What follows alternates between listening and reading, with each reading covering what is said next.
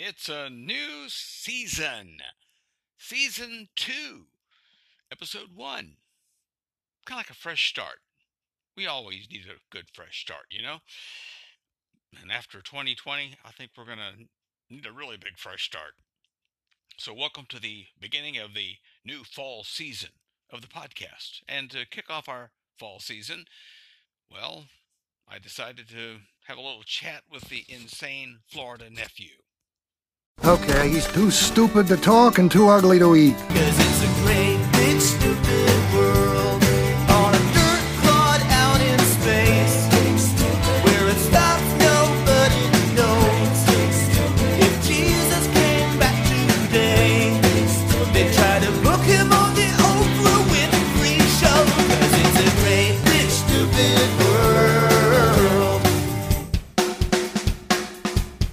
Given a piece of his mind to so many people, it's a wonder there's a mind left.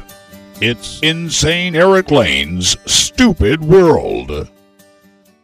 Uh, welcome once again to my world, and uh, hasn't gotten any less stupid, that's for sure. But we've kind of turned the corner past Labor Day, and well, now we're looking at yet another end of another summer, and uh, not much of a summer actually for me. I mean, well, really that much of a year, you know. I mean, maybe maybe we should just go on ahead and have a funeral for summer now that we're past Labor Day. With the passing of Labor Day, we come together to mourn the official death of summer.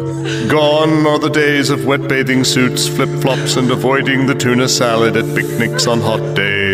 We mourn the passing of having its daylight out until 8:30 or so, and we bless the gentle hum of air conditioners inside and the clink of iced adult beverages outside. Farewell, sweet season of vacations and over the top movies in 3D. We will always fondly remember you, summertime. Until we get all wrapped up in Thanksgiving and Christmas and all that. Whatevsies. Amen. Not much of a Labor Day for me, anyway. You know, I uh, most of us did what I did, and that was just sit around the house. I really didn't do anything. You know, I slept late, but for me, sleeping late is you know, like I say, basically sleep until seven thirty. You know, when you get up at three thirty in the morning to go in to do a morning show on a radio station, seven thirty is pretty nice. But you know, I you know, you do my usual thing, get up and make my pot of coffee. I don't know what it is. It's you look forward to that. You know, you look forward to making that fresh pot of coffee. That's where my life is. And of course, if it's really special, you get to grind your own beans. Yeah, I've been grinding my beans for a long time. You know, but um, I don't know what it is. But I just it's it's a sense of anticipation. you know, well, uh, nothing like this sense of anticipation. I I'm I need to get a new line of work because this guy I, I don't know. This is this is new. It, it's so stupid it just might work. But there's a guy who gets paid to go to people's funerals and um, tell secrets or settle scores with the family. really? You know what's better than causing a bunch of serious family drama? Doing it from beyond the grave. You know, it's really tempting. No, seriously. There's this private investigator. His name is Bill Edgar. He lives in Queensland, Australia, and he provides this amazing service. People that are dying hire him for 10,000 bucks. Then he shows up at their funeral and tells secrets or settles scores with the family. Uh, He's been offering the service for 2 years. The man has so far crashed 22 funerals. For example, he says, I blend in with the mourners. I sit with the family and friends in the middle of everybody. I was to tell the best friend to sit down and shut up because my client knew he'd been trying to have an affair with his wife. Yeah. Another time, he says, uh, he was hired to tell mourners at a biker funeral his client was gay. And his significant other was in the audience. he also says his clients hire him to get rid of stuff they don't want their families to find. You know, like money, drugs, guns, or porn. And if it sounds like something out of a movie, well, it's going to be. Yep. You know he's made a lot of money. He's going to make a lot more money now because he just signed a deal to have his whole life developed into a TV show or a movie. I meet with the client and we do a contract. I do a video. I do everything right. A lot of the clients, they say, oh, you know, I wouldn't mind saying it myself or confronted them, but I haven't seen anybody in six months since I've been dying, so let it rip. At first, it's pretty intimidating. I mean, everybody's sort of, you know, they're mourning the death of somebody, a loved one, but at the end of the day, they want to hear what their loved one, you know, left unsaid. I've exposed sexual affairs, relationships with brothers and sisters even. Probably the worst is, you know, that a girlfriend confessing to sleeping with her partner's mum and dad. Definitely a lot better job than the one I got. I, you know, at least I can be my own boss. Don't have to worry about putting up with the ones I have now. You know, let me just give you a little bit of free advice. This is totally bonus. I'm not even going to add an extra fee on the cost of what you paid to listen to this podcast. If you are an employer, for God's sakes, can you just put the snarkiness aside? Really? You know, snarky managers, there's something to say about that. I don't know. What do you think? You get a little excessive power and you have to rub your nose and everybody else's nose in it. Anyway. So, um, a lot of folks are probably using dating apps now that we've had a lot of alone time with this lockdown. There's probably a lot of, um, well, not a whole lot of truth being told on those dating apps. We probably need to hire this private detective to maybe even set the record straight on our dating apps, too. But there is the number one thing that people do lie about when they use those dating apps. Now, there's an ex porn star named Sasha Grey. She's got her own story on this new channel for gamers called Venn. I don't know if you've ever seen it or not. Well, she polls people and did this the other day and asked how many of them have lied about these things their age, their height, their weight, and how successful they are. We asked you, what have you lied about on a dating app? Your height, age, success, body type, or nothing. And here's what you said 43% said nothing. I don't buy it. I don't know I don't buy it. We got I don't know. height What do you guys 5%, age 13%, success, Success. 26. And the one with the most votes was your level of success. That's right. It got twice as many votes as age and weight, which tied for second. And 43% of people claimed they never lied about anything on a dating app. Hmm. Maybe we should put that to the lie detector test. So, um, let's say that you finally decide to kick the bucket and you didn't hire that private investigator to, um, you know, reveal any secrets or get even with your family, but you would like to go out in style. Well, here's a World War II vet who finally decided well, it's time for him to leave this world. But before he decided to go, he already planned what his casket would be. Definitely, I hope when it's my time that I get some kind of wild last request whenever I'm getting to the end of my life. And people take it as seriously as they're taking this. This guy, Suddy Economy, that's his name, Suddy Economy. He lives in Roanoke, Virginia. He's a World War II vet, and sadly, well, he hadn't been doing too well. And at least at this point that we know, he's in the hospital. But he has a last request.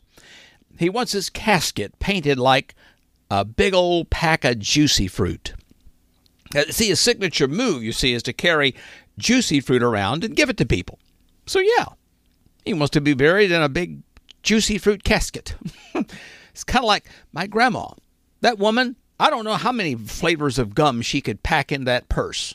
She had like five or six different flavors every time we wanted some gum. Y'all want some gum? What kind you got, Grandma? Dig around. Well, the funeral home actually reached out to Mars Wrigley Co- Corporation and they said no. but the uh, funeral home began to post about it on Facebook. And there was some backlash. I mean, the guy was a World War II vet for crying out loud. If he wants to go buried in a casket of juicy fruit, why can't he? So Mars Wrigley fortunately changed their minds, you know, for the sake of good PR. So now the funeral home is working on either painting a casket to look like this pack of gum, or they're going to do out the, the you know the the wrap stuff that you can usually wrap a van or a car with. They're going to print out a wrap and wrap it around the casket so that it looks like juicy fruit, one or the other. This would be really something, you know. I would love to do. This is something I would so go for. Maybe when I go, I'd like to be buried in one of those cool space caskets they put Spock in when he died in Star Trek The Wrath of Khan. That would be really cool. you know, well, it was Star Trek Day this past week. So why not look at the top fun facts about the original Star Trek anyway, right? Here it is. William Shatner got an inner ear disorder from an explosion on the set, which explains his later music career. Since its mission was to boldly go where no man has gone before, the first episode took place at a Joanne Fabric. Spock was the only cast member to appear in the pilot, uh, which you'd know if you'd ever been on a date with someone named Marty or Miles. The Enterprise's tractor beam it was actually a really kick butt Roomba. William Shatner actually once tried to uh, pitch a scene where Captain Kirk beamed himself into Uhura. Don't think it took. Die-hard Star Trek fans are also called Trekkies, and also sad. William Shatner's toupee has its own trailer. And also, even though Sulu wasn't openly gay at the time, he was oftentimes caught checking out the captain's log. And some of the alien creatures cost nearly a dollar ninety-five to make. And there were three or four episodes where William Shatner does not overreact, or overact for that matter. and one of the things that the show did get wrong, no mention, no, no mention at all of the Space Force. And Kirk never went into a bar without hearing a lady say, oh, Is that a phaser in your pocket, or are you just glad to see me? Also, another interesting fact from Star Trek the original series the Vulcan salute is actually based on a Hebrew blessing. That's true. It means, Hello, I'm a nerd. And one time there was a bumper sticker that read, Beam me up, Scotty. There's no intelligent life down here. It was purchased by a dude who had sex with an actual woman. And crew members in red shirts, they work part time at Target. And finally, one of the uh, things that you probably did not know from the original Star Trek, uh, when the Vulcan nerve pinch didn't work, Spock just resorted to the old Vulcan kicking the nards. There you go. See, you learn a lot of things on this show. like the couple who adopts four children, then they find out they're pregnant with quadruplets. That's right. That home just went from a very quiet home to probably the loudest home in the world. They live in Berks County, Pennsylvania. It's Maxine and Jake Young. They've got a son, and they had quite a bit of difficulty getting pregnant. So they did the IVF, uh, the in vitro fertilization. They, they wanted more kids, so they've been looking to adopt, and well, they finally did. Took in four foster siblings as part of this emergency adoption placement. So their family went then from three to seven. Bing, bang, boom, just like that. Then a few weeks later, Maxine found out she was pregnant. That's right. Now, she didn't even think that that was going to be possible. And, well, she wasn't just pregnant with another kid, she was pregnant with quadruplets. Yeah, woman's going to have a litter. She gave birth to the quadruplets, and, well, they're still in the neonatal intensive care unit at the hospital, and they're all doing well. Should be able to come home pretty soon. and that's how the family went from three to 11 in a year. I think they're changing their name to Duggar. And then there's this guy who got himself busted trying to get a free meal. Um, I don't think I would do it like this. And I can promise you, I don't think there is a less repulsive way to try to scam a restaurant out of a few dinners than this. A couple of guys in their 20s went to a barbecue restaurant in Blackburn, England. I had no idea they even knew what barbecue was in England. They complained they found a hair in their food and they wanted their entire $90 dinner comped. So the staff goes and checks the security footage and they found out what really happened.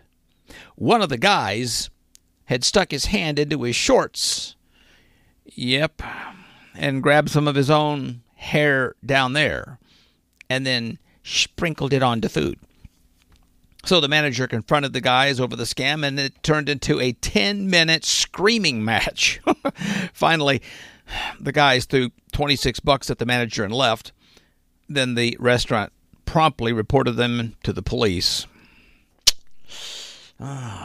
So the former White House press secretary Sarah Sanders, uh, you know, she's been out on the talk circuit, was on the View here not long ago. Well, one of the things, and of course, she have a book out too? I think. Well, she's claiming that good old Kim Jong Un hit on her during a recent peace summit to North Korea, and the president just jokingly told her to uh, just take one for the team. Now, she thinks he was joking. But it might be that the little dictator is a player. So I've got the top 10 Kim Jong un pickup lines. Ah, forget the famine. I've got something that will really make you weak. Uh, would you like to come to my place or, or face a firing squad? Or how about I could stare into your eyes all night, but your arms will get tired from holding me up? Remember, top 10 Kim Jong un pickup lines. Here's one. Uh, uh, my critics aren't the only ones who are well hung. Or your death camp or mine. And I bet my missile would fit perfectly inside your silo. Mm-hmm. Or how about this? Uh, uh, hey, babe, uh, I can make the earth shake for you without testing a nuclear weapon. Uh, not to brag, but I'm friends with the guy from The Apprentice. My haircut may look lesbian, but uh, you make my pecker straight. Hmm. Yeah, maybe that wouldn't work. Or here's another one. What's a nice girl like you doing in a political prison like this? Uh, you make my heart rocket across enemy lines. Uh, Do you believe in coercion at the site? Uh, and uh, let me prove to you I'm not dead. And finally, best Kim Jong un pickup line Let's go back to my place. I have food. I just like the fact that they're supposed to be at a peace summit and Kim Jong un is still trying to launch his rocket. Oh, well, I um I'm, I'm pretty sure that you may have heard about the um blow up over 21 pilots. Okay, the whole thing that, that I was talking about, I think earlier with um, Tyler Joseph making, trying to make a joke over using his platform for social justice, right? And he decides to, you know, put on his platform shoes. Well, some folk thought that was tasteless. Well, see if this can top that. A lot of people are postponing weddings because of the pandemic. But there was a couple, though, that decided eh, to adapt. The bride and groom recently were called out in a Reddit post on wedding, wedding shaming. And the post shows the unnamed bride and groom standing together on a bridge, wearing old fashioned, uh, well, plague masks, you know, the old fashioned ones. And around them, several people are lying on the ground in various poses, pretending to be dead. The post is captioned, For all the COVID brides, don't let it overshadow your fun. Now, supposedly the wedding took place in Manitoba, Canada.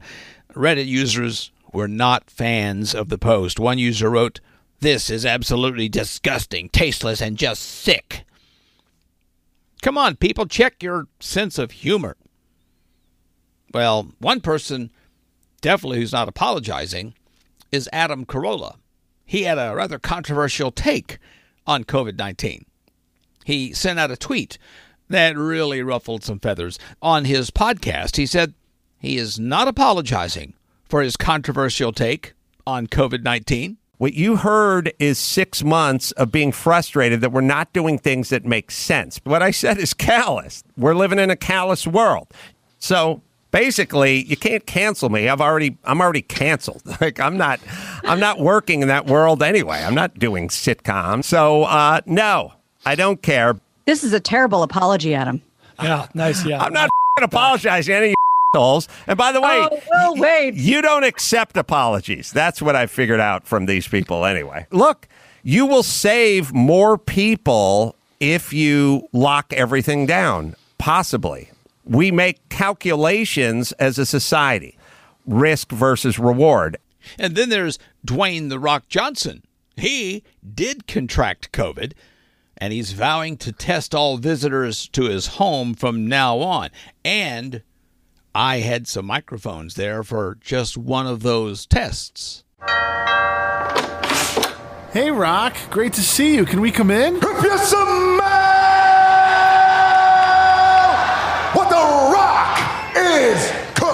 Oh, actually, we recently lost all sense of taste and smell. Can't smell a thing.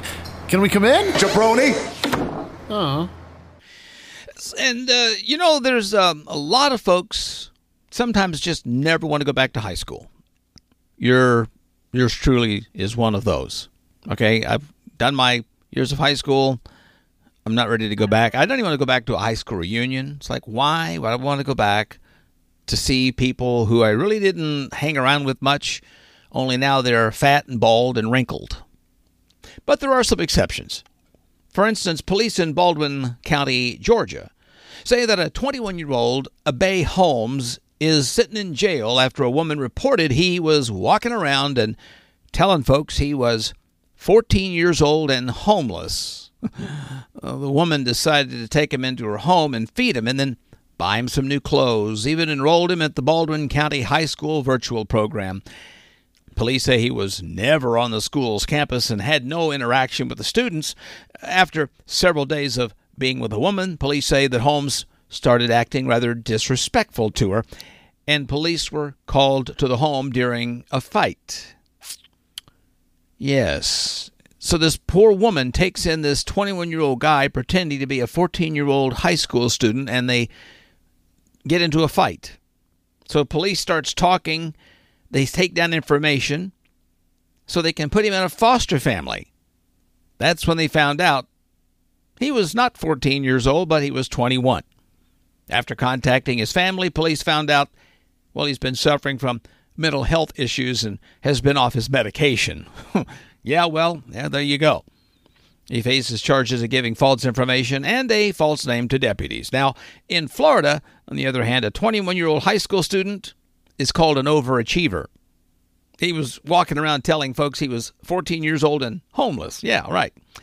Kind of sounds like someone's been stealing my moves.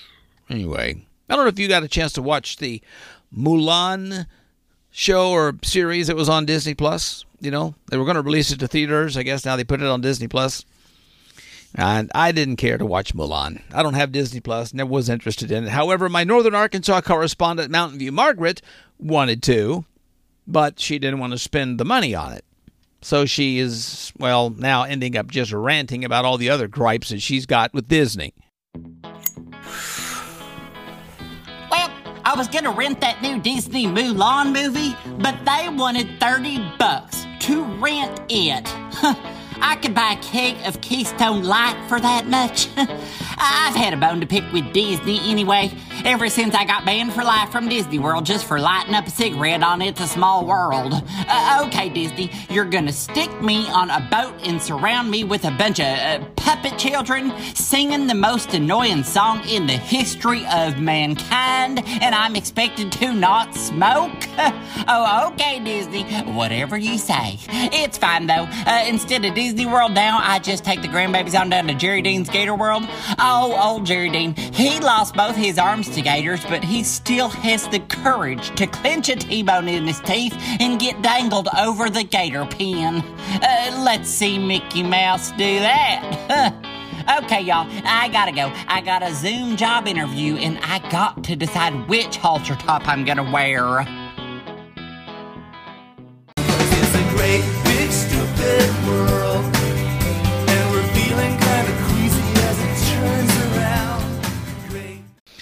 one of the high points of the summer, at least for um, one of my kids, was uh, getting able to spend a couple of weeks in Florida, uh, down with my insane Florida nephew.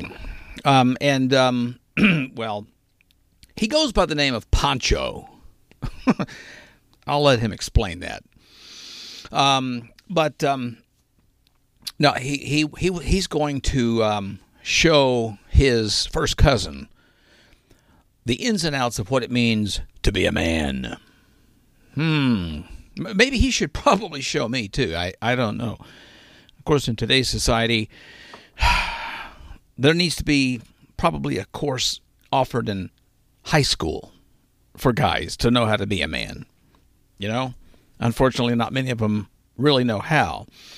I know that not enough women know how to be a woman unless your name is Karen. Then you can really. And by the way, speaking of Karen, you know that um, Karen, that name is dropping in popularity really fast. Yeah, all the talk of Karens have pretty much destroyed the name. That's the latest data from the Social Security Administration. The name Karen dropped from 637th most popular for girls in 2018 all the way down to 660th for last year. That's the lowest ranking it's had since 1929. Now, what does 660th most popular really mean? Uh, well, only 438 newborn girls in this country were named Karen last year. The name Karen actually peaked in popularity in 1965 as the third most popular name for girls, which gives you an idea of what the average age of our Karens are today. With all these Karens, though, you ever wondered, though, how Karens ever get a date? It's the dating app for people who aren't shy about sharing their opinions. Introducing Plenty of Karens. This jerk offered to buy me dinner. He thinks I can't afford to buy food because I'm a woman. Screw you. Online dating never matches you with the right people, but at Plenty of Karens, we know your sign. You blew the stop sign, you idiot! And unlike the predictable talk on other sites, with Karens, you never know what's in store. I want to speak to a manager now. Shut that camera off. Don't waste time on boring apps that have no clue what you're after. Join Plenty of Karens, and you'll have nothing to complain about. But they will. I'm not wearing a mask. This. Well, from Karen to Kanye. Check this out. For those of you who still don't believe Kanye West has a Christ complex, let me take you back to Atlanta, Georgia. This was um, this was during Kanye's recent Sunday service, in which Joel Osteen and Kanye and his choir all walked on water. Well, obviously, they literally didn't walk on water. They must have had some kind of a platform just under the water surface, but that was the look they were going for. Kim Kardashian was obviously very proud of her husband because she posted several videos of it. Yeah, and on a related note, Kanye has reportedly spent about 6.8 million bucks on his uh, presidential campaign. Uh, to date, I think he's made the ballot in what 10 states. What does that average out to be? Well, I'd, say it's mathematically impossible for him to actually win. we'll see. Well, here's a woman who tried to hire a hitman to off her husband's mistress as a birthday gift to herself. There's nothing wrong with buying a birthday gift for yourself, though there is something definitely wrong with buying this. This 33 year old woman named Ashley Spencer, she, of course, lives in Palm Bay, Florida. She is turning 34, and she decided to hire a hitman to take out her husband's mistress, and even told the hitman she wanted it done before her birthday so it could be her gift. She offered 2000 bucks for the job and even helped the hitman plan the murder. But one small caveat, the hitman turned out to be an undercover police officer. So what Ashley got for her birthday instead was two felony count arrests, solicitation to commit murder and solicitation to commit burglary. Happy birthday. No. So, um, not not not so much happy for this salon. Um, they can't use the word happy. They wanted to put the word happy kind of as a job requirement, but they can't do it. They were told they couldn't do it. It discriminates. I, I, I didn't realize that people's moods was a protected class. Hmm. Uh, this hair salon is in Stroud, England, by the way. Recently put this ad for a new stylist, and in there, the ad, one of the lines read, "This is a busy, friendly, small salon, so only happy, friendly stylists need apply." Eh. The owner got a call from the local job center saying they need to reword the ad. Why? The job center said the word happy is a discriminatory word, and we're not allowed to use it, as somebody who is not happy will be discriminated against. And that makes everybody unhappy. Well, here's a guy who was really happy because he got to see the power of prayer up close and personal. I mean, salvation can come in, in the, strangest form sometimes. This guy's name is Jimmy MacDonald. He was kayaking in Lake George, New York. His kayak tipped over. He says he was clinging to the boat with one hand and his new $1,400 cell phone in the other. You know, priorities. He's just trying to stay afloat. He was afraid he was about to drown. I bet he was going to keep his cell phone dry, though. So he prays to God. You know the old story? The guy that falls over a cliff, and as he's going down, he grabs on to a root hanging out and he's yelling for help. You know the joke? Well, anyway, this guy, he wasn't over a cliff, he was just about to drown. So he's praying to God for help, and it comes in the form of a floating tiki bar full of Catholic priests. yep, really, for real. The group of local priests actually had booked the tiki tour, uh, but not for boozing, obviously, just for sightseeing. And they were floating down uh, the lake whenever they see Jimmy. And so he was so exhausted he couldn't even swim to the boat. So the priests pulled him in. And they even kept his cell phone from getting wet. you know, I told this story to one of my independent Baptist friends, and he said it was fake news because God would never answer a prayer using Catholics.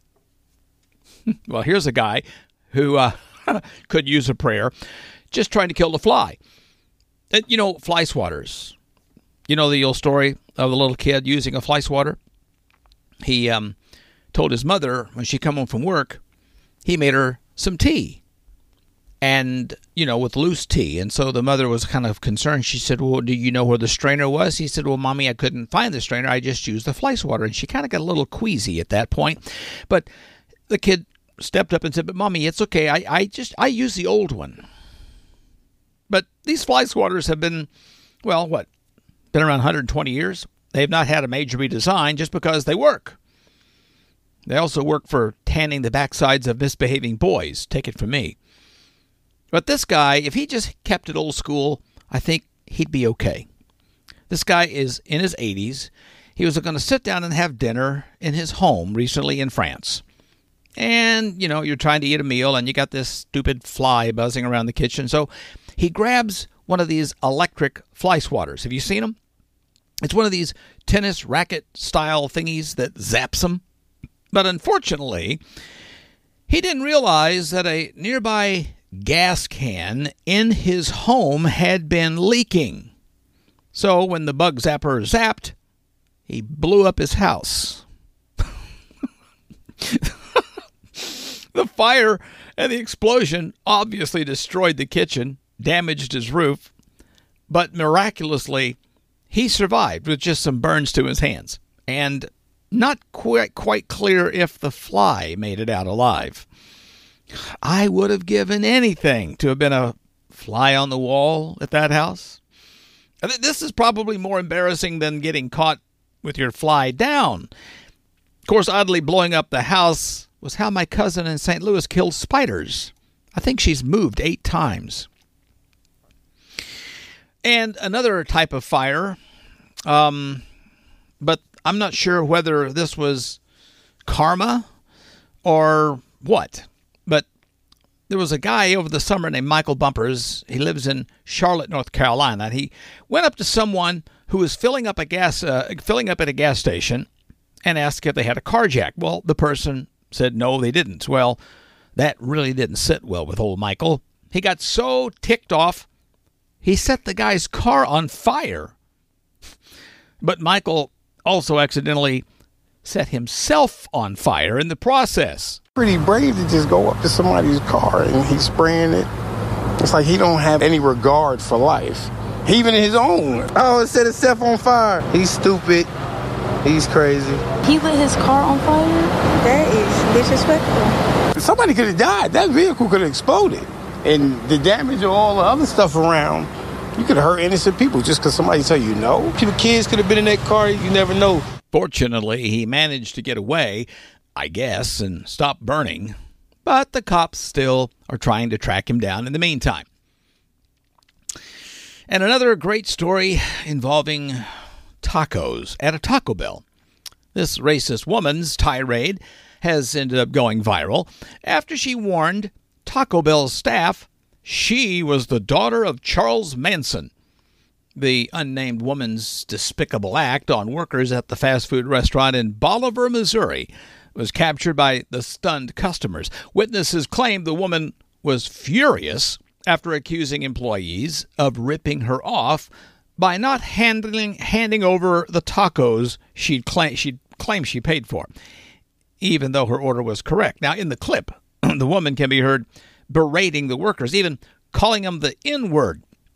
But the staff, to their credit, remained calm and patiently tried to explain that she never received that what she paid for.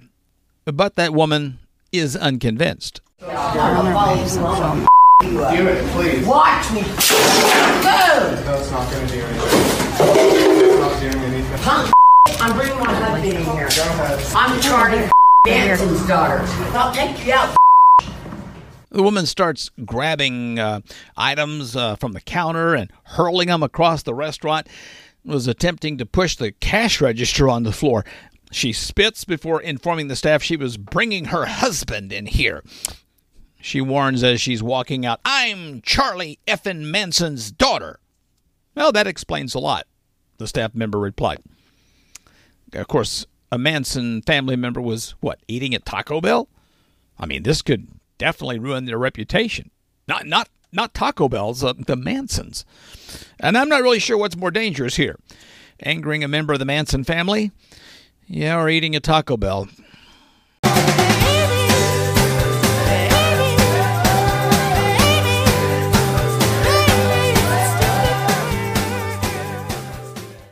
Well, this week we had yet another uh, observance of uh, 9 11. Um, and um, a lot of folks posting online about, you know, never forget and this sort of thing. And I, I remember, I mean, I was working uh, at a radio station in Northwest Pennsylvania at the time. I just literally had gotten off the air. And uh, somebody had said, You need to come and look at the news. They had a plane crash into the World Trade Center. I'm like, Really? So I went in and looked, and that's where I picked up the harrowing accounts of that day. Um, when I saw the second plane hit, then I thought, this is not coincidence. Then you begin to feel the tension start to rise. And then eventually, at the time, of course, where I was living and working at the time was in a town that was predominantly, well, let's just say 88% Roman Catholic. So by the time the third plane crashed, landed in Somerset, Pennsylvania, which is basically two hours south of where I was living at the time, the general manager instructed me to stop what I was doing and contact a priest and get him on the air. It was quite a day, and we will never forget. Indeed.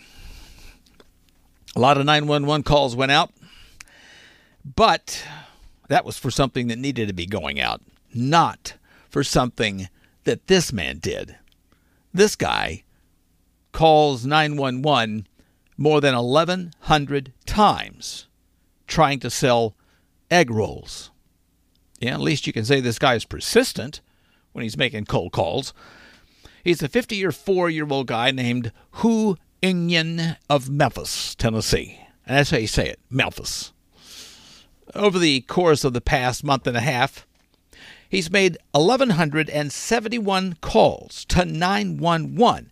He never had any emergencies, but he was trying to see if they wanted to buy egg rolls. Ah, you want egg roll? The police finally arrested him last week in front of the building with a Vietnamese restaurant. It's not really clear if he's affiliated with that restaurant and was trying to move its egg rolls or not, but he was charged with making non emergency calls to 911. But why did it take them 1,171 times to catch him? I don't know. Jeez, it's a lot of calls. Guy dials 911 so frequently you'd think he's an NFL player's girlfriend. Why on earth would he ever try to sell egg rolls to cops in the first place? He should have probably known that they would have been really annoyed when they found out he wasn't hawking donuts. Want to make a fast buck or 120? Well, you can from Facebook. They want to deactivate your account a few weeks ahead of the election to help bring light to how social media impacts democracy, as if we can't figure it out already. How much would it take for you to deactivate your Facebook or your Instagram account for a few weeks anyway, huh? Well, this was confirmed in a tweet from a Facebook spokesperson paying somebody to complete surveys and deactivate their accounts. It's uh, coming after Washington Post reporter Elizabeth Dwoskin posted screenshots of a notice from Facebook asking her what pay she would accept to close her social media accounts. The survey says accounts would have to go dark beginning in late September for one to six weeks and asks if the user would be willing to accept $10 per week, $15 per week, or $20 a week. The survey also notes that users who opt in will be asked to take a survey following the U.S. presidential election on November 3rd. Facebook says the research will be conducted by an outside team of experts who are looking into how social media products may impact voting and expects between 200 to 400,000 users who will choose to be involved in the study. But there's another social media platform I think that's offering to do even less. Introducing a new social media site designed to tick you off. It's Faceblech. With Faceblech, they don't pretend to care about you or your 2,000 friends. Your newsfeed will be filled with nothing but disseminating misinformation and propaganda, invading your privacy, doling your information out to third parties, and targeted ads. All not in chronological order and with total messed up algorithms. With Faceblech, there's no content from your family, no catching up with friends from high school or college, nothing relevant, and nothing you care about. Faceblech, because you've got to waste time looking down at your phone like everyone else instead of experiencing life offline. And then there's the story of the woman who glued her lady parts in an attempt to frame an ex-boyfriend for a crime.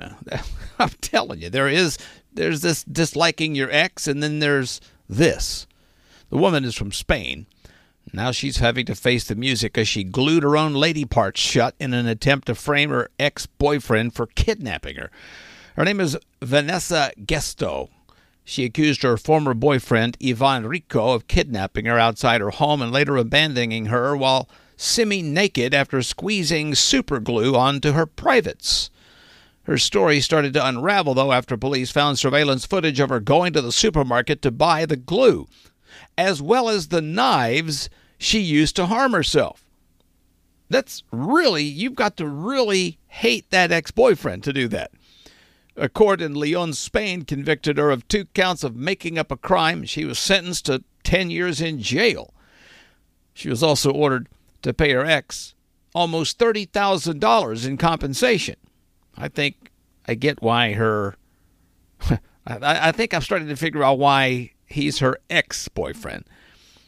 I mean, what she had to pay her ex almost thirty thousand bucks. I think ungluing her private parts would probably be enough punishment to some degree. Here's a man though that is avoiding wearing a face mask on a flight of by a very simple way of just eating Pringles. for over four hours. His name is Michael Richards. He recently used a can of Pringles to avoid wearing a face mask on a four hour flight. He boarded an EasyJet flight from Manchester, England to Tenerife and decided to see how long he could go without wearing a mask. The 41 year old says, I calculated there's about 11 Pringles in a tube. 11? Okay, and the, maybe the small tube. And you get away with eating a Pringle for about two and a half minutes. He also said that he did his experiment for a laugh, not because he's an anti masker, but ultimately, he says he only had to wear a mask for maybe 10 minutes, once to go to the bathroom and when he had to remove his luggage from the overhead compartment. He posted his experiment on Facebook, of course, and some people were impressed. Others, eh, not so much. I mean, this guy should be pretty scared. I mean, eating that many Pringles is actually more dangerous to your health than COVID 19. I, I don't want to be a judge here, but I have a feeling Michael Richards is single. The doctors are now recommending wearing face masks, of course, during sex. You've heard about that now. You know, even really, I mean, and, and just encouraging you to get romantic in other areas of the body. Well, now there's a brand that's offering the most protection. Trojan Man. Trojan Man. Is it possible to practice safe sex during the pandemic? Yes, it is. Just take this Trojan face mask. Whoa, this face mask is lubricated. That's right. It's also ribbed. For her pleasure. For when she touches my mask? Use your imagination. It also comes with the fire and ice sensations. Ooh, it's, it's tingling on my cheeks. Sir, you might need a magnum for that nose. Hey, Trojan Man, I have one more question. Why is the brand called Trojan when the Trojan horse was used to infiltrate a castle and all the little soldiers busted out of it? Um. Trojan Man. Just be safe out there, fellas, and wear a Trojan face mask. You had to know that was coming, okay? Well, forget the um, Trojan face mask. Here, you can pay a woman 37 bucks to give you honest feedback on your junk. Maybe I'm in the wrong business. Guys, it's entirely possible, though. You might have gone your entire life without really knowing if you've got a good looking package honest feedback without any agenda is really hard to come by these days, and that's why we have this service. There's a 33 year old woman named Lonnie Pavlich in Queensland, Australia. She works as a sex instructor and life coach. okay. uh, and she's launched a service where men can send her pictures of their junk. Yeah, yeah, she's wanting it. Uh, that's right. Uh, you know, now you can do it and somebody is asking for it. Then she'll rate what they've got and then give them honest feedback. Somehow I'm not thinking she's going to get a whole lot of people because, you know, sometimes it's the honest feedback that you don't really need. Of course, the operative word here is honest. She also includes tips for improving the look and suggest good positions that will help get them the most out of what they're packing. Hmm. Can we say grooming the tool? I don't know. So, what would you pay for that service? Believe it or not, it's going for the low, low price of just thirty-seven ninety-five. Call before midnight tomorrow. I mean, I don't know. Okay, um, if you don't want that kind of candy, maybe you want a little candy factory. The creator of Jelly Belly has given away one, Willy Wonka style. Yeah, maybe you've got a child with behavior issues who needs to be taught a gruesome lesson and then possibly have that lesson explained to them in a song by the Oompa Loompas. Maybe keep them away from this contest if that's the case. A guy named David Klein, he's the founder of Jelly Belly Jelly Beans. He's getting ready to retire, you see, so he's giving away one of his candy factories, Willy Wonka style. And here's how the contest works he's gone to all 50 states and he's hidden a special necklace in each state. And for 50 bucks at gold at thegoldticket.com, you can get a ticket to a scavenger hunt for the necklace in your state. And if you find it, you get $5,000 and then you're entered into the grand prize drawing where one of the 50 winners will get the candy factory. Oompa loompa doompity doo. There is a brand new contest for you. Oompa loompa doompity dee. You can win your own candy factory. The enter the contest will cost 50 bucks. Answer the riddle if you are so wise. A jelly bean factory is first prize. Oompa loompa doompity doy. It's just a stupid marketing ploy to be making sugary food like the Oompa loompa doompity doo. Doompity doo. And, you know, some of these kids do the darndest things, and sometimes you just have to get a picture. There's been a lot of times I wish I had a camera handy when some of my kids pulled a few things. Fortunately, though, there was one handy when a toddler got his head stuck in a toilet, and dad had to saw him out. Now, before you get too concerned about how big the kid's head was, see, this is not what you think.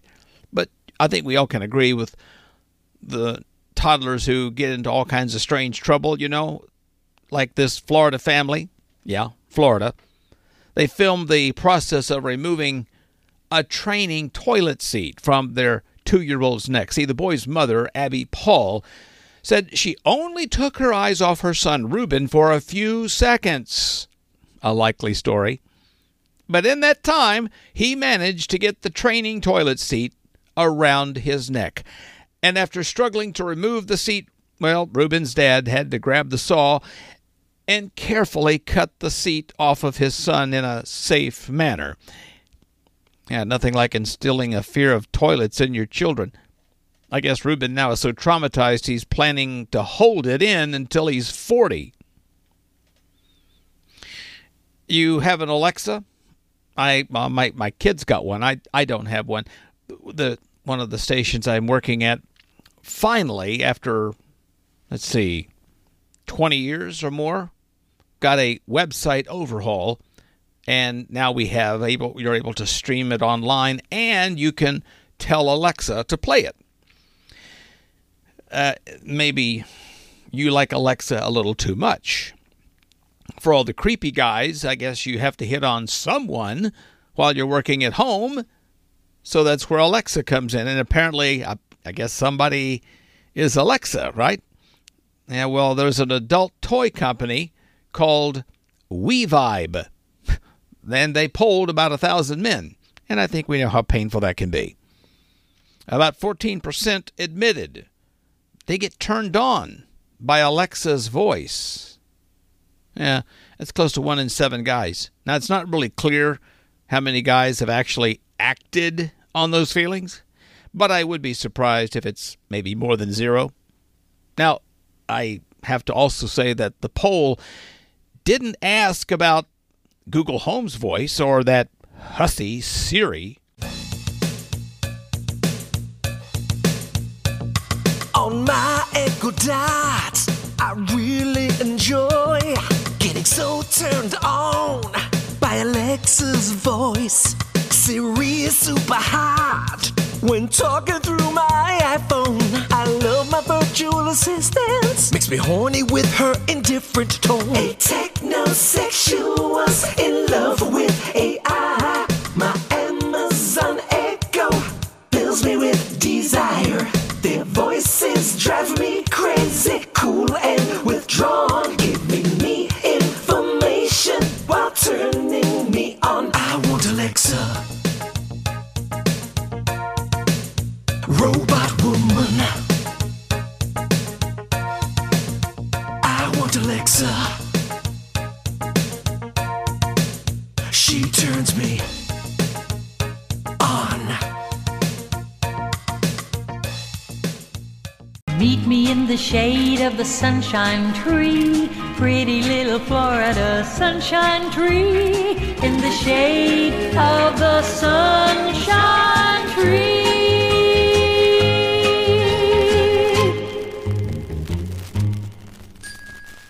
The insane Florida nephew is back, and you're going by Poncho. That is a, uh, a name given to me by my mother-in-law. Yes, yes. And explain to me again why Poncho? Uh, supposedly because anyone who grows a, a curly handlebar mustache at any point in their life ends up looking like Pancho uh, Villa, Pancho The- Villa. the old Mexican. Uh, I, I guess I don't know, military guy. so, well, if all you have is a handlebar mustache to give you the Hispanic look, well, then by golly, go for it. You know, why not? Pancho Loco. Uh, well, Diablo Blanco was the one I tried to get to stick, but that didn't really. I don't know if she got the joke. So, so does that mean then if you're able to do that and you can, you know, fashion your mustache with all that waxy stuff, you've you've arrived at adulthood? I I suppose so. Yeah, I do have some mustache wax. Oh my I whip it out maybe twice a year. Twice It's- a it's- year. uh, yeah, it's, uh, uh, the mustache is, is very low. It's been mowed down uh, recently. you know, I tried growing a full beard and I decided I could see when it was starting to come in. This was back probably when I was in my mid 20s.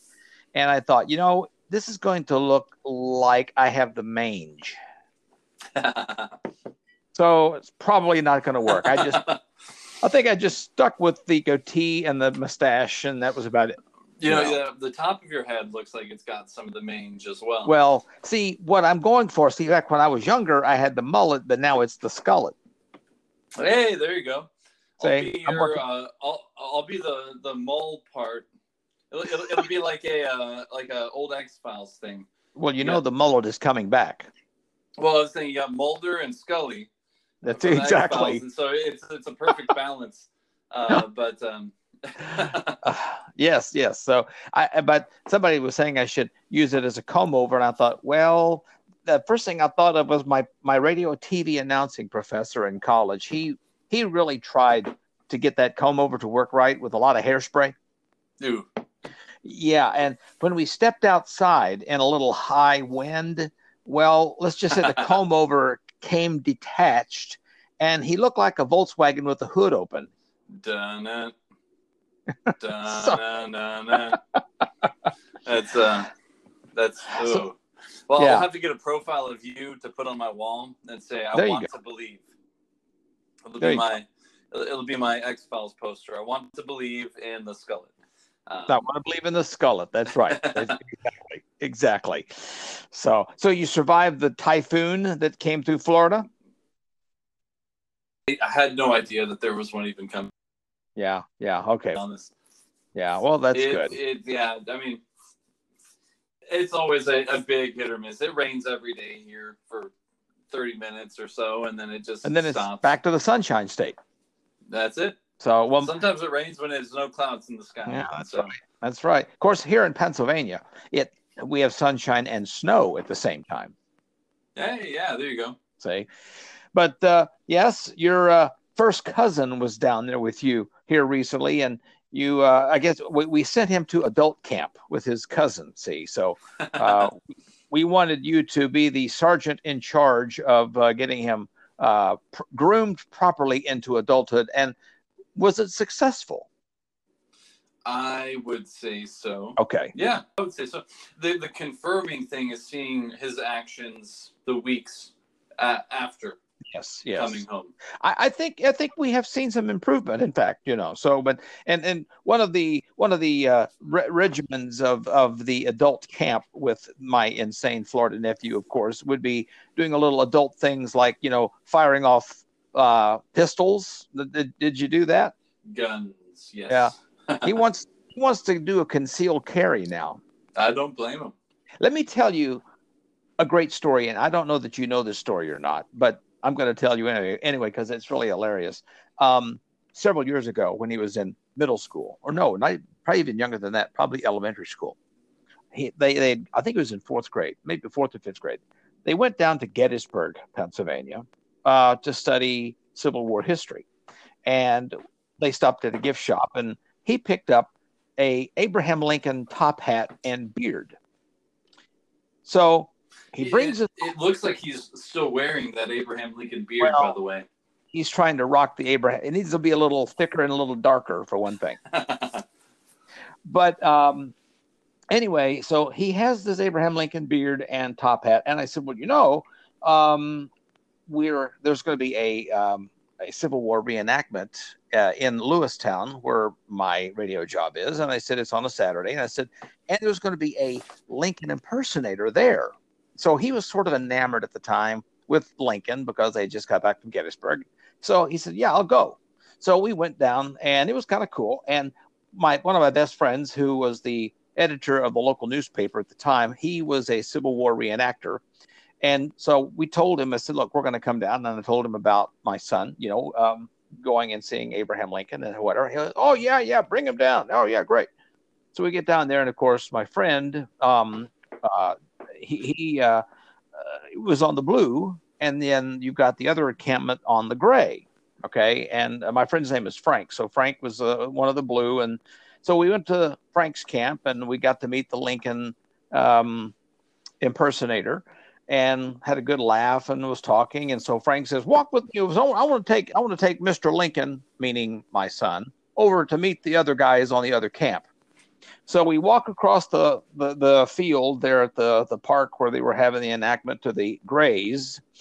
And, uh, you know, he's introducing, this is our President Lincoln, blah, blah, blah. And of course, when one of the Confederates saw Lincoln, they fired their musket right at his feet. so you had this cloud of gunpowder. Of course, they were total blanks, but you had this cloud of gunpowder and dust. And through the dust, you saw a midget sized Abraham Lincoln in top hat sprinting as fast as he could back the other direction to the other and uh, my friend Frank literally had doubled over in gales of hysteric laughter. He says, I'll never forget that sight the back of President Lincoln running away in retreat. Scared the living pea waddling doodle out of the guy. I've never heard of a pea waddling doodle, but that sounds pretty big. pretty big. that was his first introduction into adulthood, and dare say I didn't succeed very well. Naturally. I'm, I'm surprised your kids turned out more normal than you, at least. Oh, well, one of the things that that uh, that you did with with our blessing is introduce him to adult beverages, since you are a connoisseur of such. You know, I wouldn't Well- say connoisseur. Well, okay, then you are a you, you dabble in it. Dabble would be right. Yeah. Yeah. I I do not choose to spend enough money to connoisseur. Oh, yeah, you, you make it last a long time. That's right. See, you have to understand about adult budgeting in order to enjoy adult beverages. Yes. Because you don't want cheap whiskey. Yeah, or you- cheap, you cheap got that right. anything alcohol. You got that right. So yeah, but you so you sent me the video. My, my I love the video of, of, of you introducing him to a variety of samplings in your collection. And I had to show this to some folks in our church's uh, home group, which is kind of ironic because not only are they laughing at watching him trying to go, you know, down a shot of old crow, um, but they're giving tips on how he should have done it. I'm going, I think this, this is my church's home group, and they're giving me tips on how to teach my kid how to have some uh, a shot of whiskey. And they're like, oh my gosh, he should have he, he he shouldn't inhale, he should exhale and then take it fast. He's drinking it too slow. I- look, I've never imbibed in that. The strongest thing I put in my mouth is a, is a little thimble of, of uh, Nyquil or something. That's about as far as I've got. Yeah. So, so if I were to sample some of this, is it true that I have you cannot inhale as you sample your shot of whiskey? Well, I, I wouldn't inhale just because you do not want that going down the wrong pipe. Well, that's right. Though, I, I will say most people try to shoot uh, any alcohol they have straight, dump it down as fast as they can, and then That's it. Um, most people would say that I'm weird for pouring a glass and, and sipping it uh, Right. for dessert.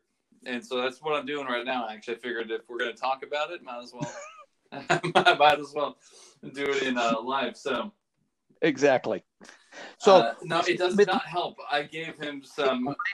that I am, you see, um, Yeah. I like to swish it around in my mouth and enjoy the flavor. But see, to me, just shooting it down the old hatch kind of defeats the purpose. my, my that's my point. So that's why I told him. Well, I I, I knew what was going to happen. So don't, don't get me wrong. I was going for the for the funny video too, but uh, that's that's my way of doing it too. I slow sip. I'll I'll sip on a glass of whiskey for thirty minutes, and for dessert, uh, I I did not do him any favors by starting him off on some Wild Turkey 101, which is um, a- an, an extra 10% alcohol than most regular alcohol would be. And so instead of getting 40%, he got 50.5% alcohol content in, Right. in that sip. And so that was not, I, I knew that was not going to be better for him, and that was intentional. right, right. And then we graduated up to tequila, right? Oh, yeah, tequila. I knew he'd either like or hate tequila. It is a Now, unique taste. So, is there a different style of sipping tequila as opposed to Old Crow? Um, not if you're me. I people probably would say I do it wrong. Though, if you're gonna go tequila, it, it is worth. I will say 100. percent It is worth spending the extra money to go to mezcal Mhm. and just get that smoky flavor.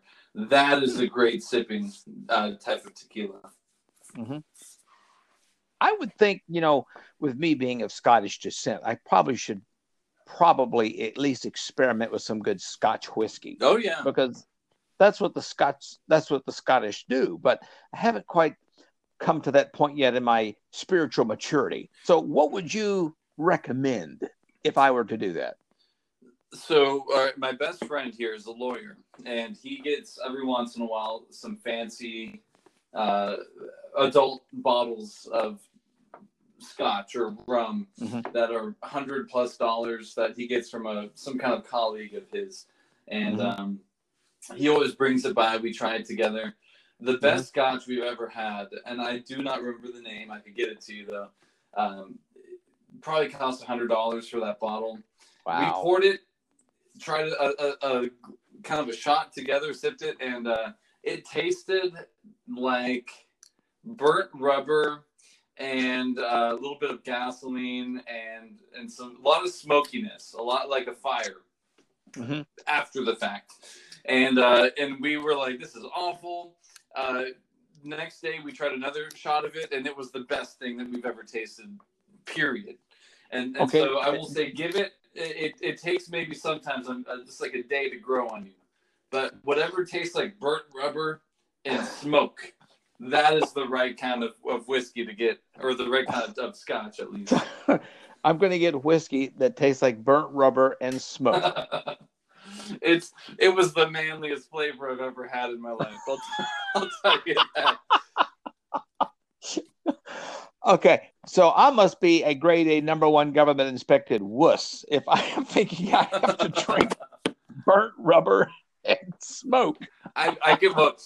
correlation doesn't equal causation, but I a hundred percent have more hair on my chest now than I did. You didn't have that much to start with. I still don't have much, but but it's more, so that has to count for something. Wow. Somehow I have a feeling this is going to have to be an acquired taste. Yeah, I would say so. yeah. Though, don't knock it until you try it. You will never taste anything like it before. It is it Well- is wildly good. Yeah, well, I'll have to work up a little uh, preparation, I guess, to think about what. I mean, I have smelt burnt tires, so I know what that smells like. I'm not sure I'm ready for the taste quite yet. It's good. so, as we wrap this up, as talking, you you you're well in the throes of adulthood. So, what what would what advice would you give young, uh, aspiring pre-adult to, to what does it mean to be a man? That's what you're going to do. You're going to teach him how to be a man. What's the? Pr- That's one of the things that makes our world so stupid as it is right now. Is the fact that there's not a whole lot of men.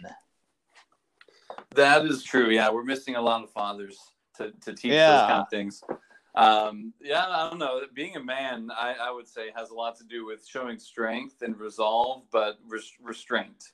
Um, I've never seen a strong man, um, I guess, what get up in your face or talk about it. A strong man doesn't talk about how strong they are. A strong Right. man is confident enough to to not have to, I guess, what show that kind of bravado or, or show that kind of um, kind of bullying or or Right. uh, bullying, like like scare, like scaring someone in the. No, no Of tough course. guy is gonna actually, or, or no, no strong man is gonna actually try to challenge someone to a fight. Uh, Right. But a strong man knows that he's gonna win win a fight and is confident uh, in his abilities and knows knows when to shut his mouth, knows when to um, Knows when to hold him and knows when to fold him, That's exactly it.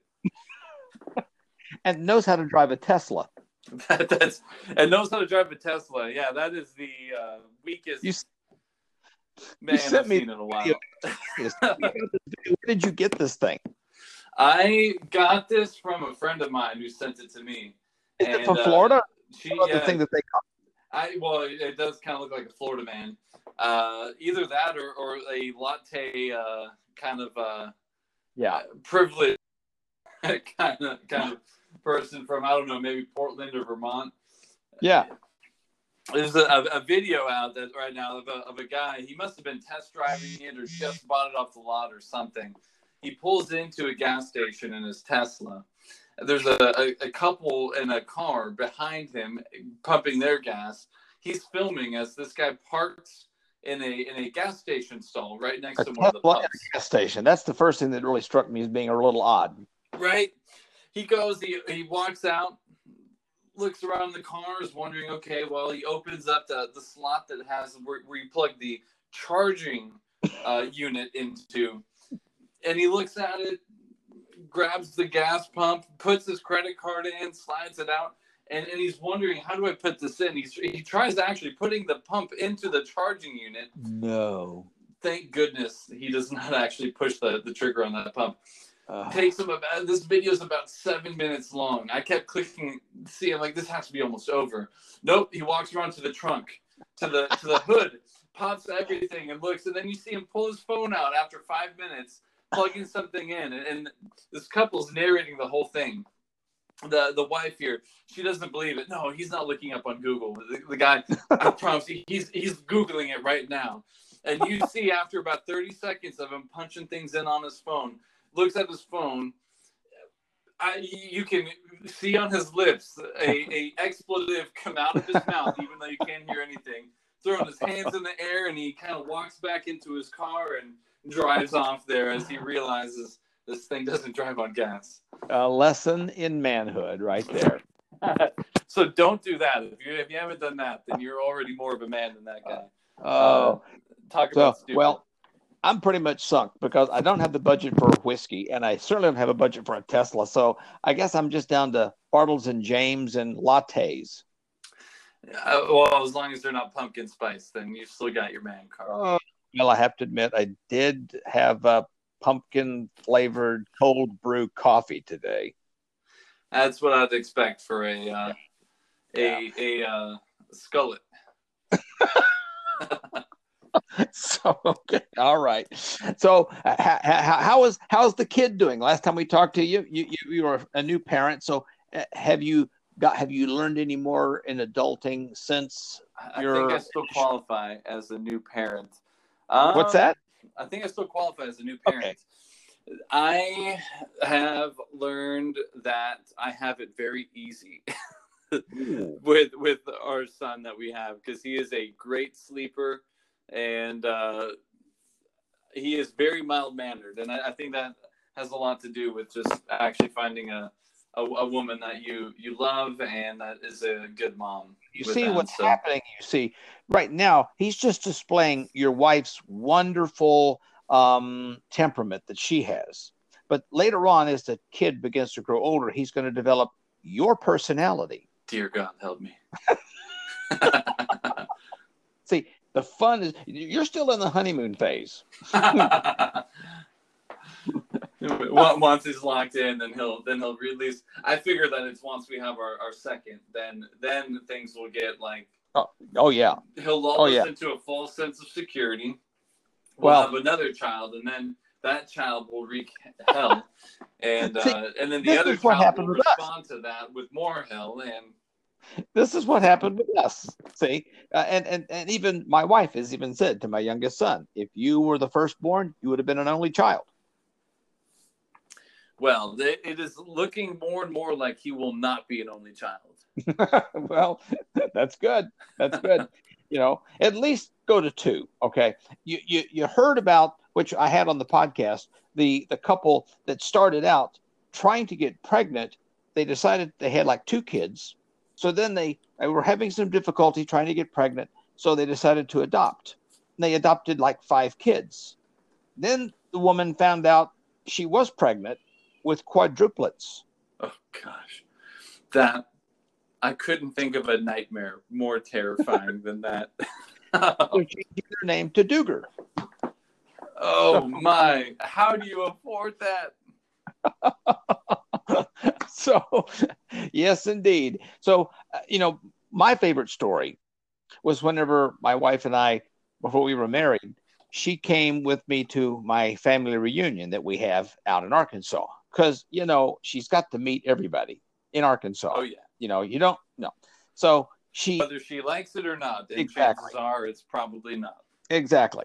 So we're standing in part of the routine at our reunion, as you know, as you may remember. Everyone gets up after we've, you know, stuffed ourselves with Thanksgiving turkey. We all get up in various branches of the family and introduce the descendants to everyone. And No, talk you've got some some Bubbas and, and I'm sure Cletuses in your family too. huh? yes, yes.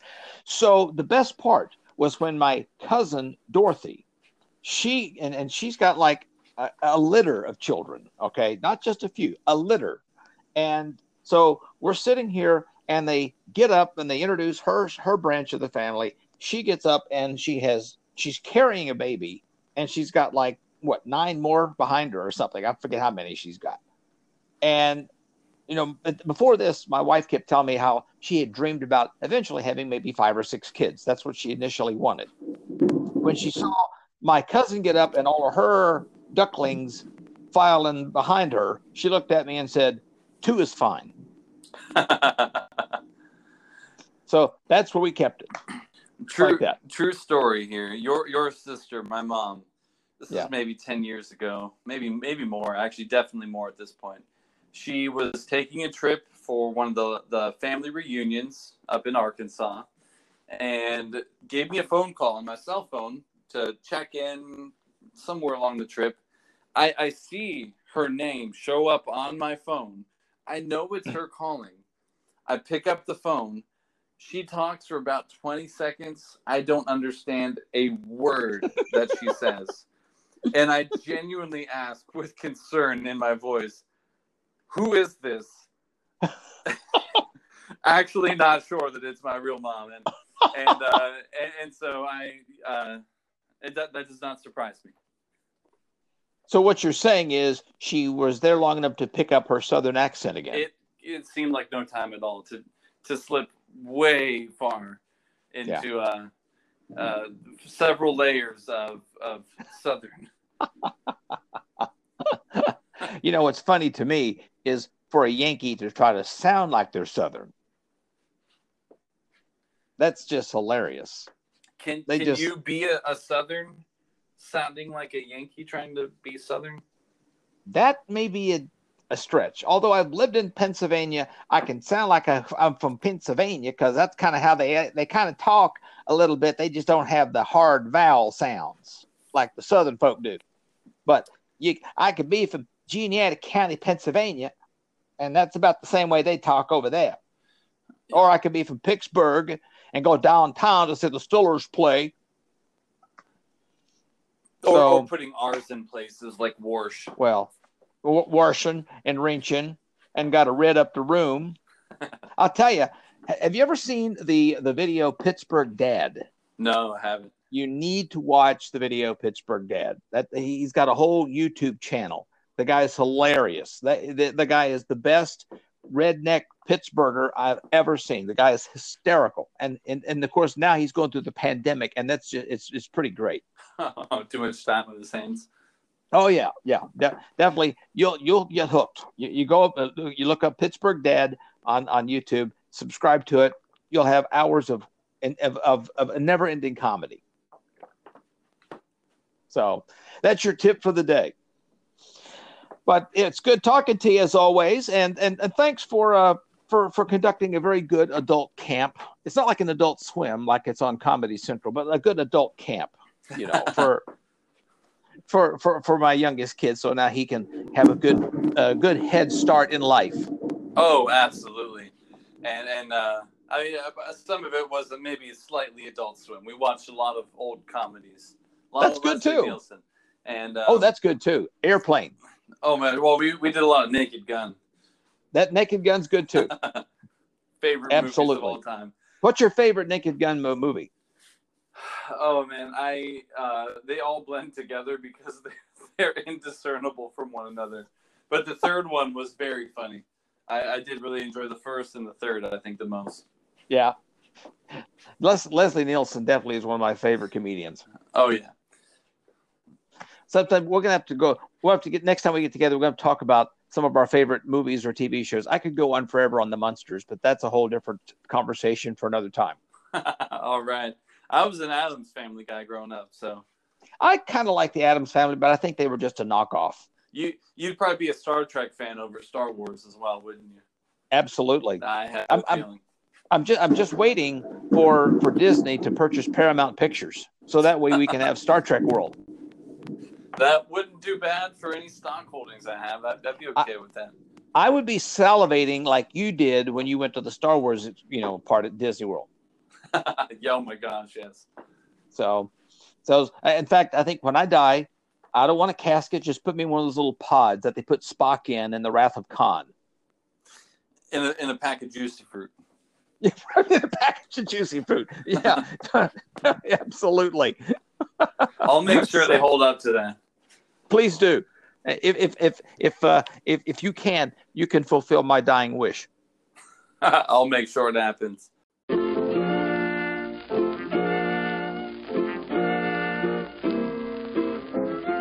Know, everybody has a little stupidity in their world, and I would love to hear about it.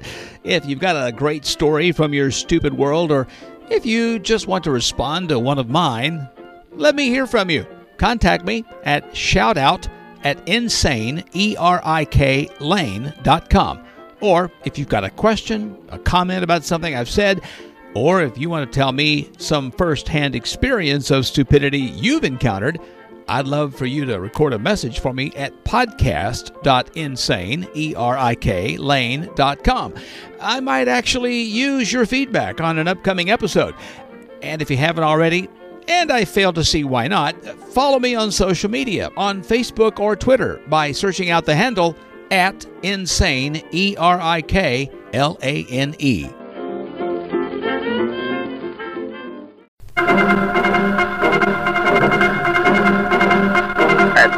from the news desk of Insane Erik Lane, it's the Week in Review.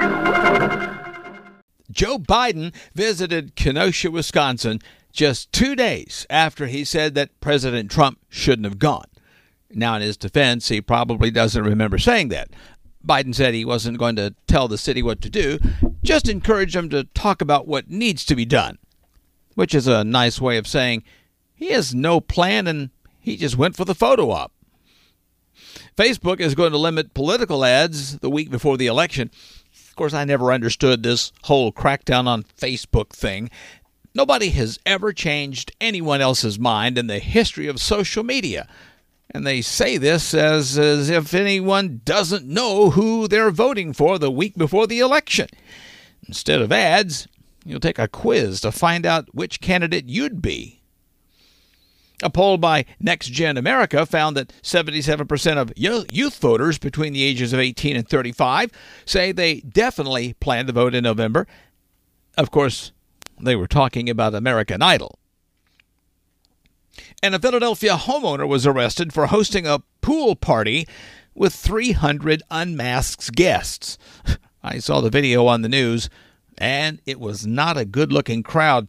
Most of these people needed to flatten more than one curve. An Oklahoma man was arrested after he tried to place an order at a Taco Bell drive through completely naked.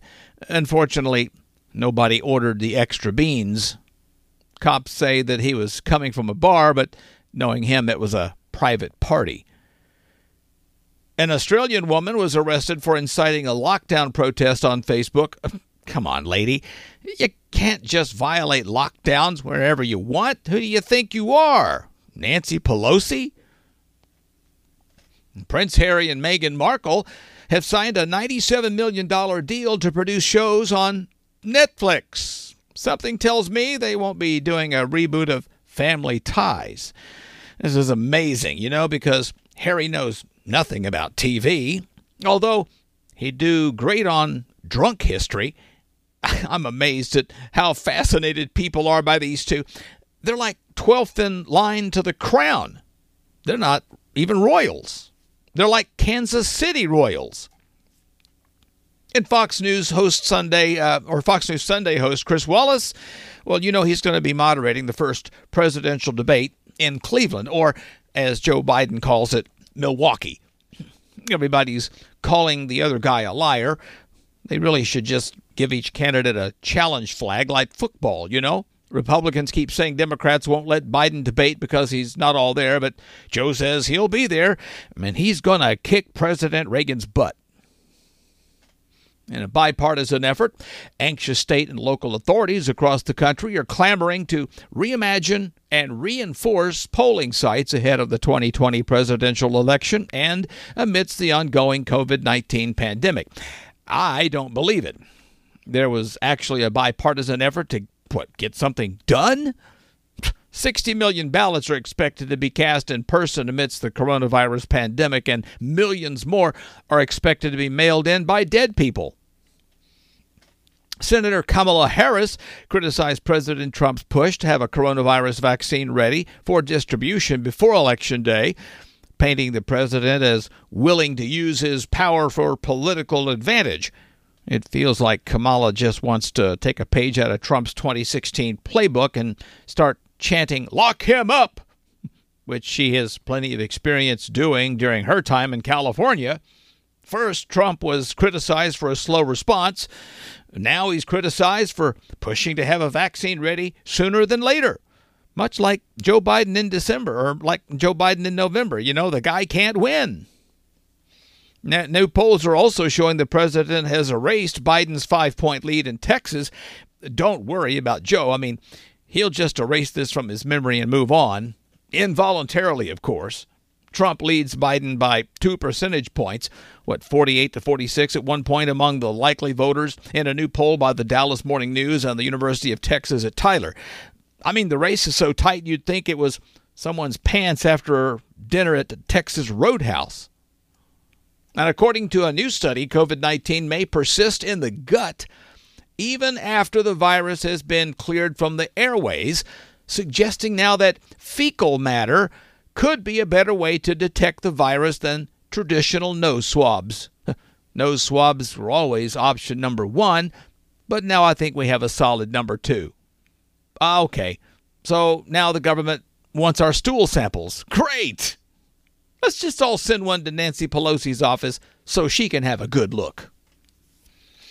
Fire officials have announced that a smoke generating pyrotechnic device used at a gender reveal party ignited one of the 23 major fires burning in California.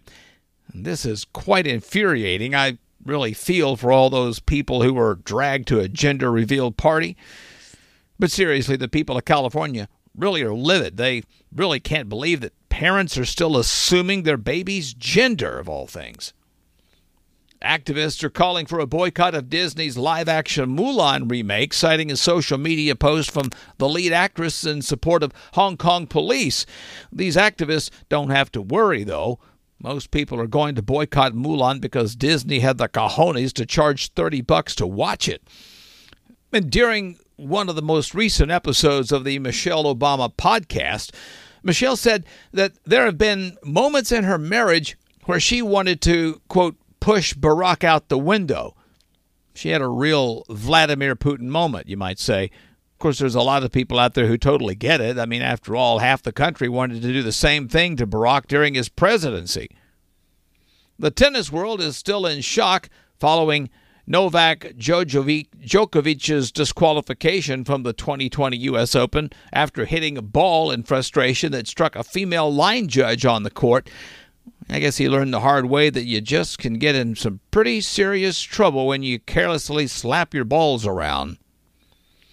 The Milwaukee Bucks are monitor are monitoring their superstar forward Giannis uh, Antetokounmpo's sprained ankle before determining if he'll play in Game Five against the Miami Heat.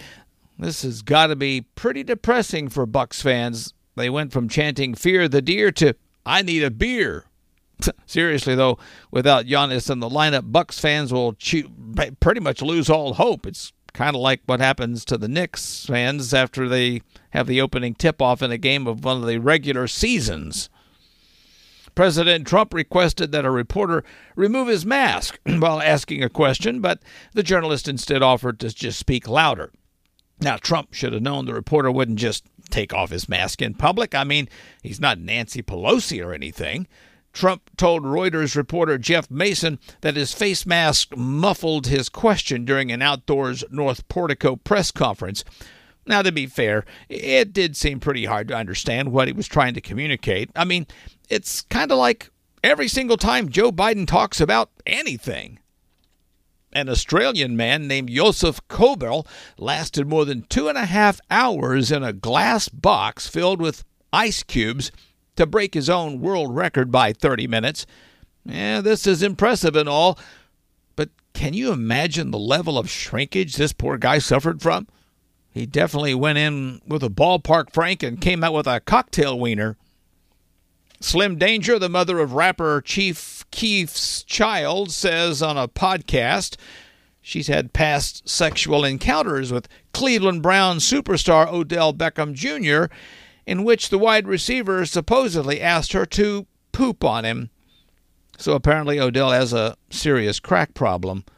Browns fans are hoping that this story doesn't get Odell into trouble because, you know, all as, as we all know, the hashtag MePoo movement is still going strong. I'm just uh, glad the story isn't about a football player giving a woman a black eye. But unfortunately, they are uh, probably having both going to come down with the pink eye. People really weren't sure if Cleveland was a good fit for Odell, but now it seems the team named the Browns couldn't be more perfect. Just weeks after helping to broker peace between Israel and the United Arab Emirates, uh, President Trump now has been nominated for the 2020 Nobel Peace Prize. You know, 95% of media outlets are probably seething right now. I can practically see the young twerp at Vice.com writing something like Five Reasons Why the Nobel Peace Prize is Problematic. Of course, not to be outdone, Joe Biden has been nominated for CNN's Most Peaceful Prize for his supporters' groundbreaking work at the riots. A magnitude 3.1 earthquake struck East Freehold, New Jersey, rousing residents who took to social media to express their alarm at the rare event. Of course, the only thing rarer in New Jersey is good air quality. The people of New Jersey probably haven't felt the ground shake like this since Chris Christie was governor.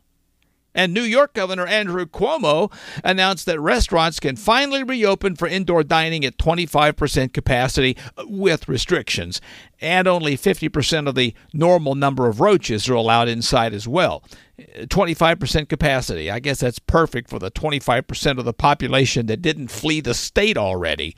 The city's restaurant industry, which employs about 300,000 people at 25,000 establishments, has not been allowed to host customers indoors since the coronavirus pandemic hit the five boroughs. COVID has probably been the biggest disaster in New York City since Mayor de Blasio's reelection. In a shocking announcement, the Kardashian clan is revealing that their hit TV show, the reality show Keeping Up with the Kardashians, going to be coming to an end after 14 years on the air. Finally, some good news in 2020. Well, now that the show is over, the Kardashian sisters can finally get back to doing what they truly do best basketball players. And the Academy of Motion Picture Arts and Sciences has announced a set of requirements for films to be awards eligible in an effort to increase representation and inclusion in Hollywood. That's right, producers will now be required to sleep with at least one black woman on the casting couch. The Academy is limiting Best Picture Award nominees, beginning with the 2024's slate of entries or entries to those that can meet the requirements that quote encourage equitable representation on and off the screen. I think Hollywood just needs to focus on the quality of stories they're throwing out there. You know, movies are so bad these days that people would rather watch kids play with puppets on YouTube. These standards better be met, though, because if they are not, those tiny golden statues are going to be torn down. Underneath this genius, I'm simply a human. It's like a caveman thing or something. And now, this week's Genius Award.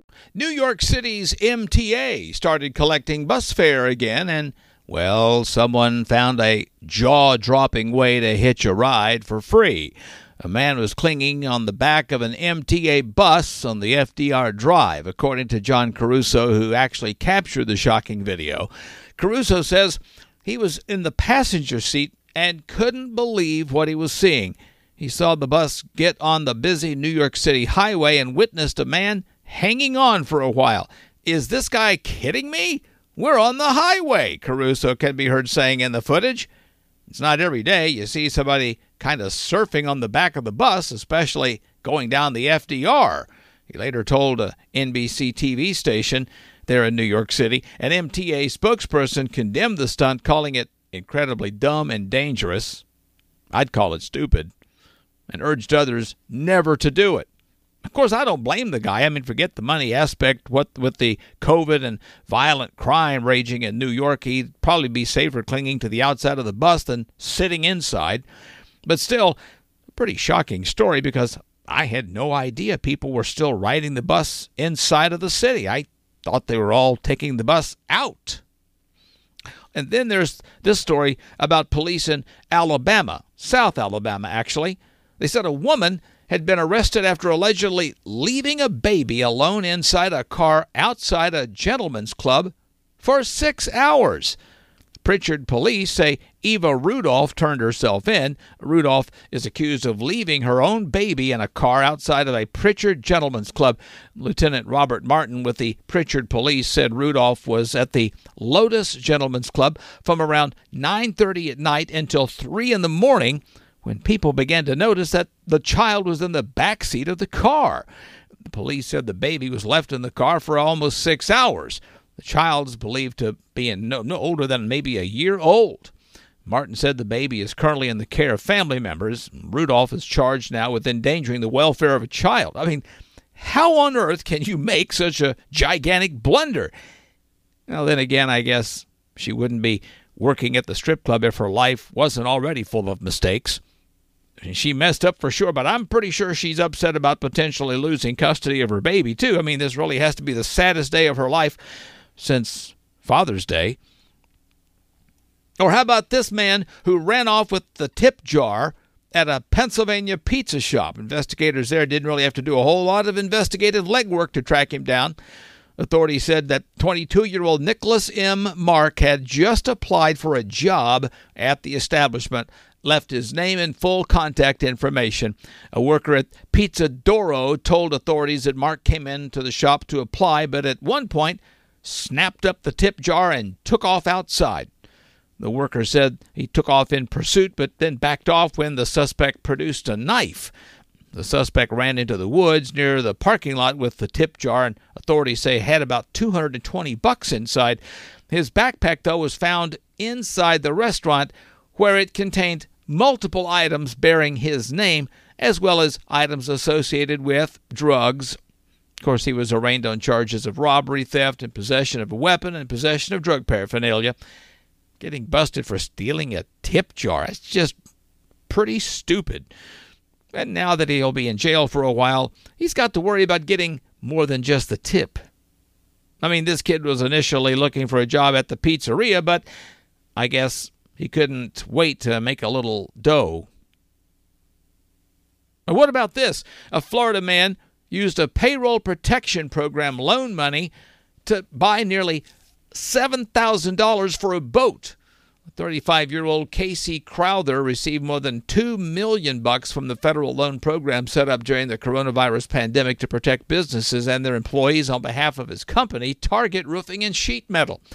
Within days of getting the loan money, he wired $689,417 to a Sarasota company to buy a 40-foot 2020 Invincible catamaran which he then registered in his name. Qualifying businesses were used to the you know supposed to use the low interest loans for business related reasons, including to retain employees and maintain payroll or make mortgage payments. Well, Crowther is now charged with making a false statement to a lending institution and probably looking at 30 years in federal prison if he's convicted. He was released on $100,000 bail. Uh, misusing federal funds for personal gain wasn't going to fly, you know, because he's in the roofing and sheet metal business. Only career politicians can get away with that kind of thing, you see. This guy really could have taken that money and revamped his business, really. But instead, he decided to mess with Uncle Sam and rock the boat.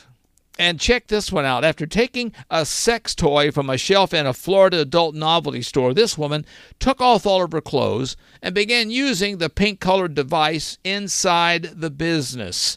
A Fort Pierce cop was dispatched to the Lion's Den Adult Superstore in reference to a disturbance. En route to the business, the dispatcher noted that there was a female in the store wearing a purple shirt and had on no pants.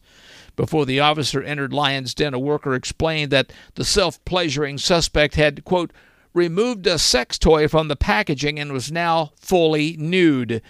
The woman, the worker added, had disappeared into a stockroom with the sex toy.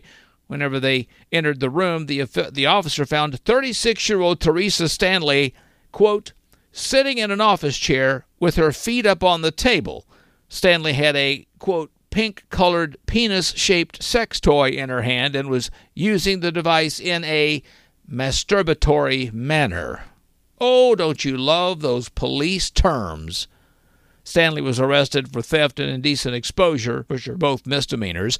After being read her rights, Stanley declined to speak with the officer whose body worn camera recorded this bizarre incident. Of course, I just wonder what happened to the item after the incident. I guess it's in the clearance bin marked gently used. Jeez, lady. That's not what they meant when they said fitting room, you know? I mean, if anything, this lady learned a valuable lesson. There's just some things in life you absolutely cannot test out before purchasing. And here's one more. A Massachusetts man accused of faking his own death to avoid being charged with defrauding the CARES Act now has been indicted. He's 53 year old David Adler Staveley and his alleged co conspirator, 52 year old David Andrew Butzinger. They were the first people nationwide to be charged with fraudulently seeking the Paycheck Protection Program loans guaranteed by the Small Business Administration under the Coronavirus Aid, Relief, and Economic Securities Act, or CARES Act. The pair is accused of trying to secure 543,959 bucks in loans intended for small businesses struggling amid the pandemic by falsely claiming they had dozens of employees at four businesses including 3 restaurants although they actually employed no workers there. Stanley or Staveley then faked his own death by staging a suicide complete with leaving notes for associates and in his car, which he left unlocked and parked near the Atlantic Ocean. This guy tried to fake his suicide to avoid prison after stealing government money? This really shows you how easy politicians have it because all they have to do to avoid prison is to delete a few thousand emails. Faking your own death, truly a terrible thing to do. Almost as bad as women that give men false hope that they're really good in bed by faking an orgasm. So please subscribe and share this podcast with all your stupid friends and family. Come on, you don't want to be stingy with stupidity. So let me conclude now on a passing thought. Randomly hearing your favorite song on the radio is way more satisfying than playing it directly from your iPhone.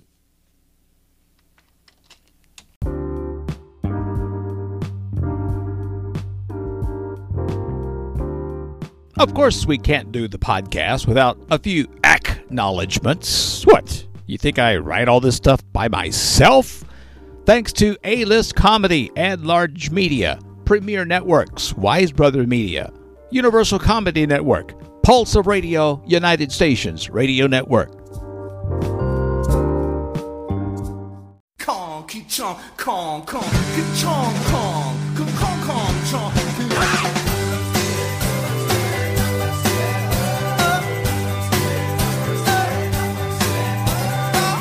Thanks for sticking it out through my stupid world. And if you're feeling a bit crazy, I hope you'll follow me on Facebook or Twitter at Insane Eric Lane and visit InsaneEricLane.com.